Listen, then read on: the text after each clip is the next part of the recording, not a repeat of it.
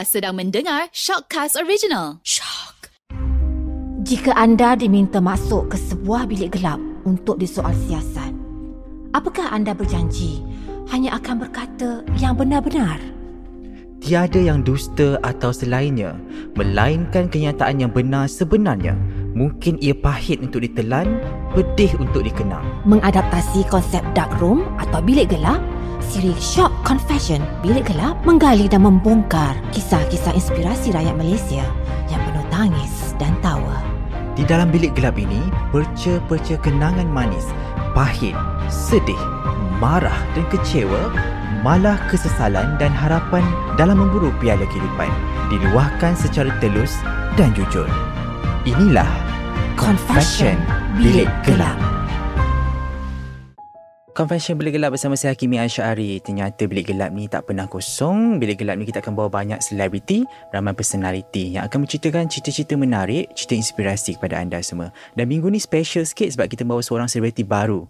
Ya kan, uh, kedatangannya dalam industri lakonan kita lihat sebenarnya kalau orang cakap tu muda lagi, hijau lagi. Ha, siapa selebriti ni? Okey, saya menjemput ke dalam bilik ni. Terima kasih Atik kerana sudi bersama dalam Bilik Gelap ni. Hai, Assalamualaikum semua. Apa khabar? Hmm. Uh, Okey, sebenarnya ramai yang mungkin dah kenal, mungkin tak kenal. Siapa Atik ni? Mungkin boleh Atik cerita sikit. Atik ni siapa sebenarnya?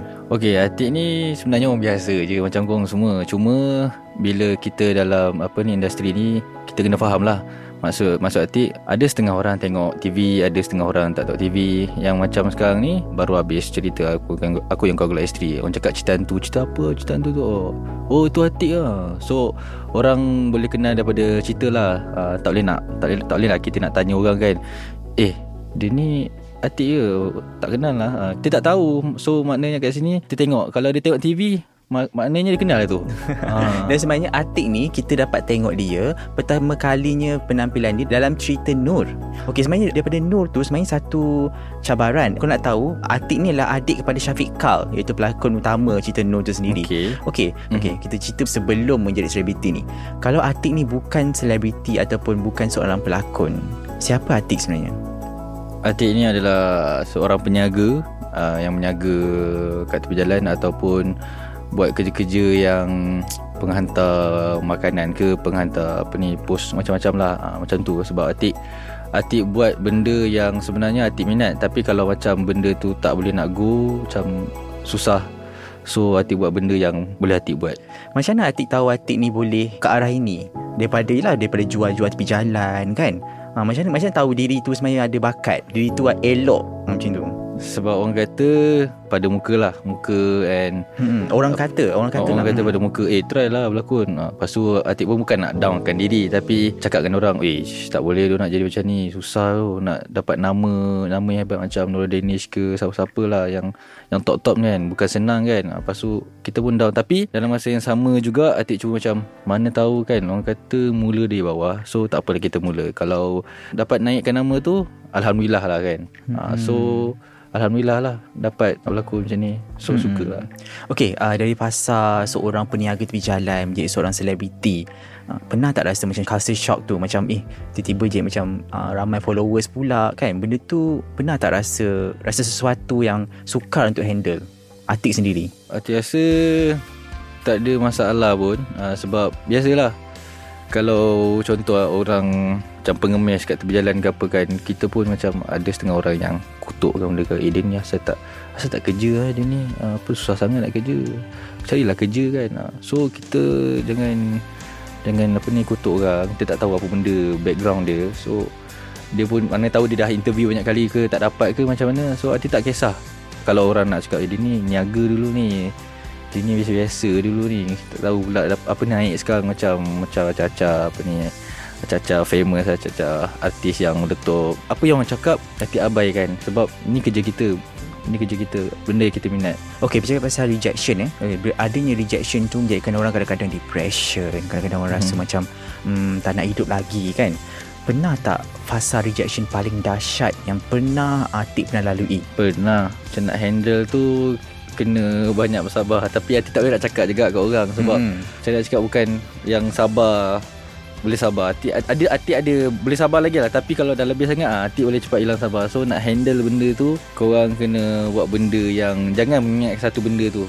Jangan mengingatkan benda yang korang nak tu. Mm-mm. kau buat benda lain Ada Ah, tak abaikan. satu perkara yang mungkin Satu cerita lah Mungkin Atik boleh cerita Macam macam mana Kisah hilang sabar Dan tak sabar-sabar tu? Hmm. Atik minat motor kan? Mm-hmm. So hantar dekat bengkel ni. Lepas tu Mula Atik accident. And then accident tu Atik biar dekat bengkel Selama 3 bulan.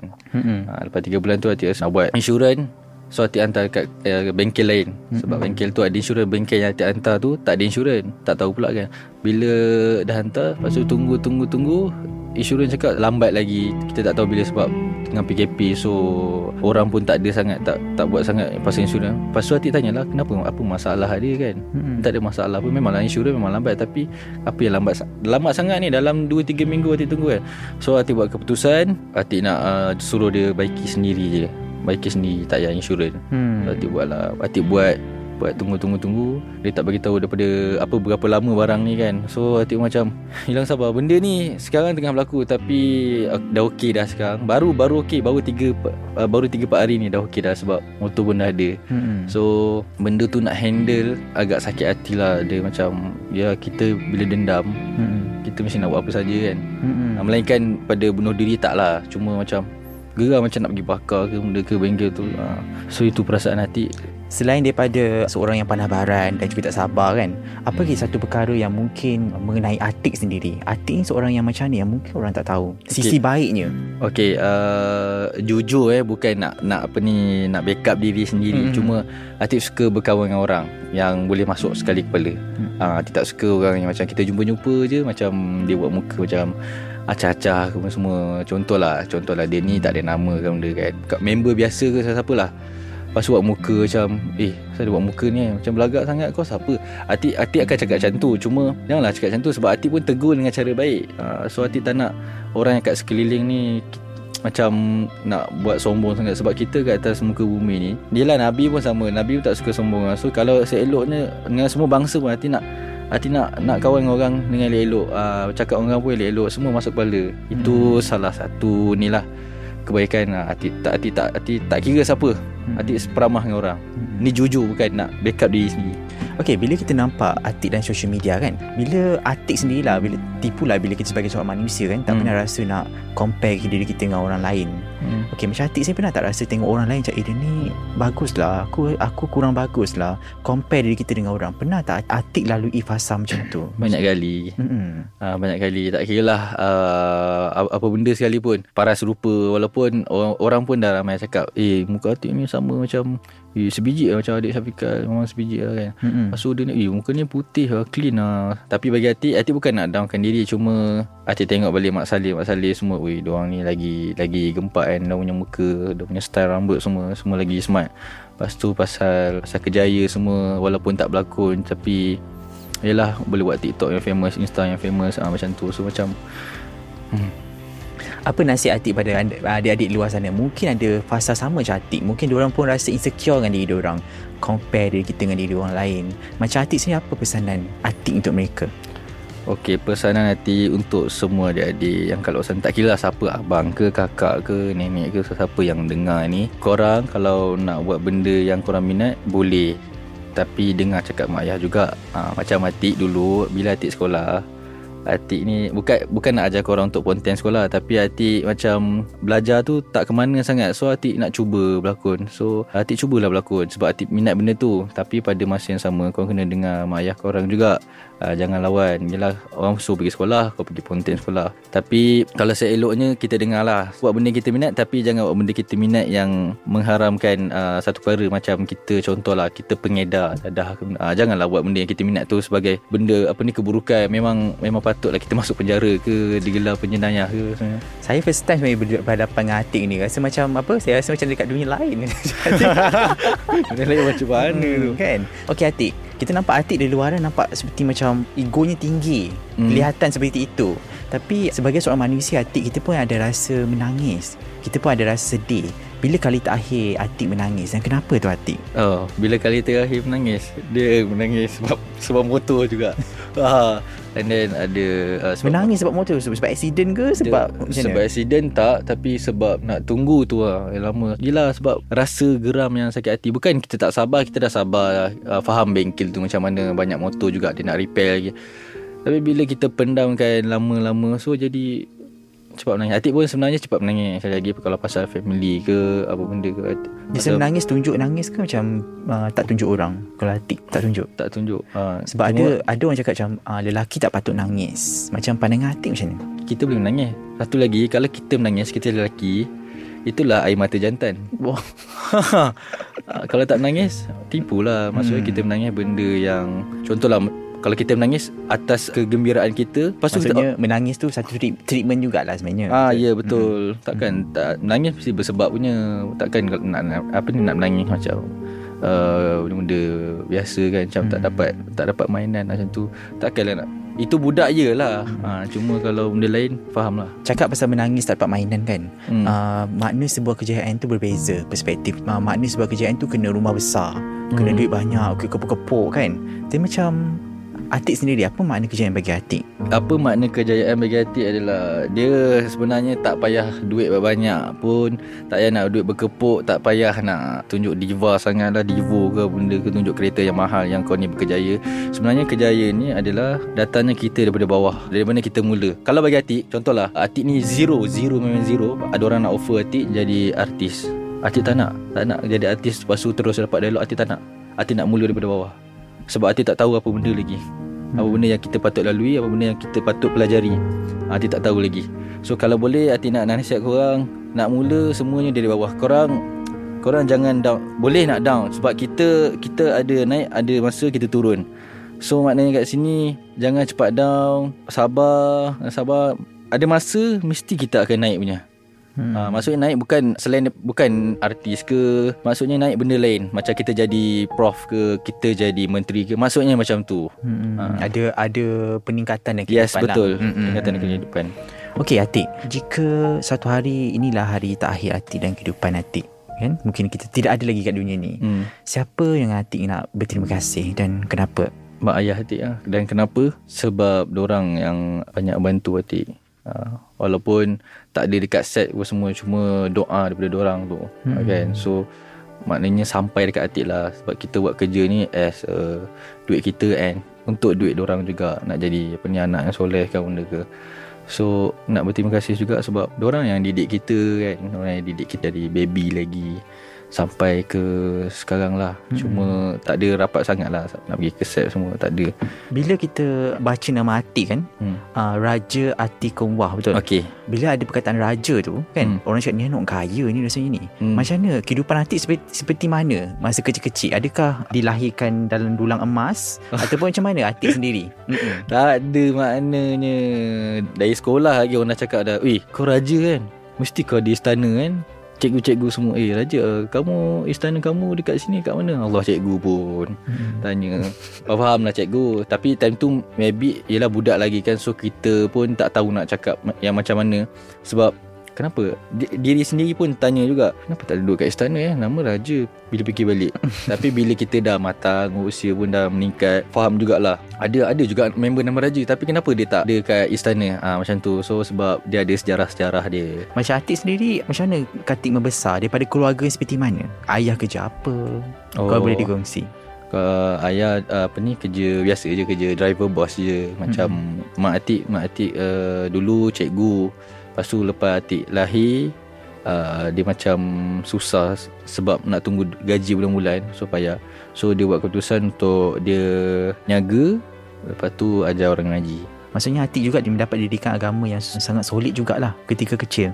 Betul sebab Hmm. hmm. dia lah ngaji dengan mak sendiri Nur adalah drama pertama untuk Atik. Tak Oh, tu okay. drama ke berapa ke tak ada lupa lah Drama No ni Membuatkan hati meletup ha, Before ni dah pernah ada shoot Extra extra dialog supporting Tapi bila No ha, Dia jadi meletup Tiba-tiba dapat pula watak yang yang ke depan juga di Nur. hmm. Bagi saya susah. Dia Hmm. itu salah satu struggle bagi artis baru. Hmm. Macam Atik sendiri apa yang paling struggle masa drama pertama tu? Dapat Ah. tanggungjawab sebesar ini. Dialog yang panjang lah Kalau Payah sikit sebab Atik Sebab Atik pun tak suka belajar sangat kan? So Atik tak study Yang betul-betul study Maksudnya Tak faham karakter betul-betul. Itu yang buatkan kita Bila kita tengok dialog Kita nak hafal Kita tak faham Kita nak deliver Tak betul. Hmm. uh, So nampak macam kita kayu. Nampak sangat kita menghafal. Orang tak nampak reaction Yang kau betul-betul Kau berlakon. Hmm. uh, Macam tu Okey, daripada Nur, lepas tu dapat offer berlakon lagi, drama lagi, filem lagi kan. Uh-huh. Okey, dari fasa-fasa career sebagai seorang uh, pelakon tu Mhm. mesti akan ada rasa tiba-tiba rasa macam menyesal aku jadi pelakon. Ada tak benda tu berlaku? Tak ada Cuma Dia macam gurau-gurau diri sendiri lah Cakap kat member aku tu Weh Penat doh berlakon. Hmm. uh, Bukan Aku cakap kau Bukan kerja yang biasa lah Sebab Berlakon Kau kena ulang tu je. Contohlah kau angkat bat- batu yang berat. Okay contoh uh, And action. Uh, Apa? Uh, Salah tu. Cut cut cut cut balik semula.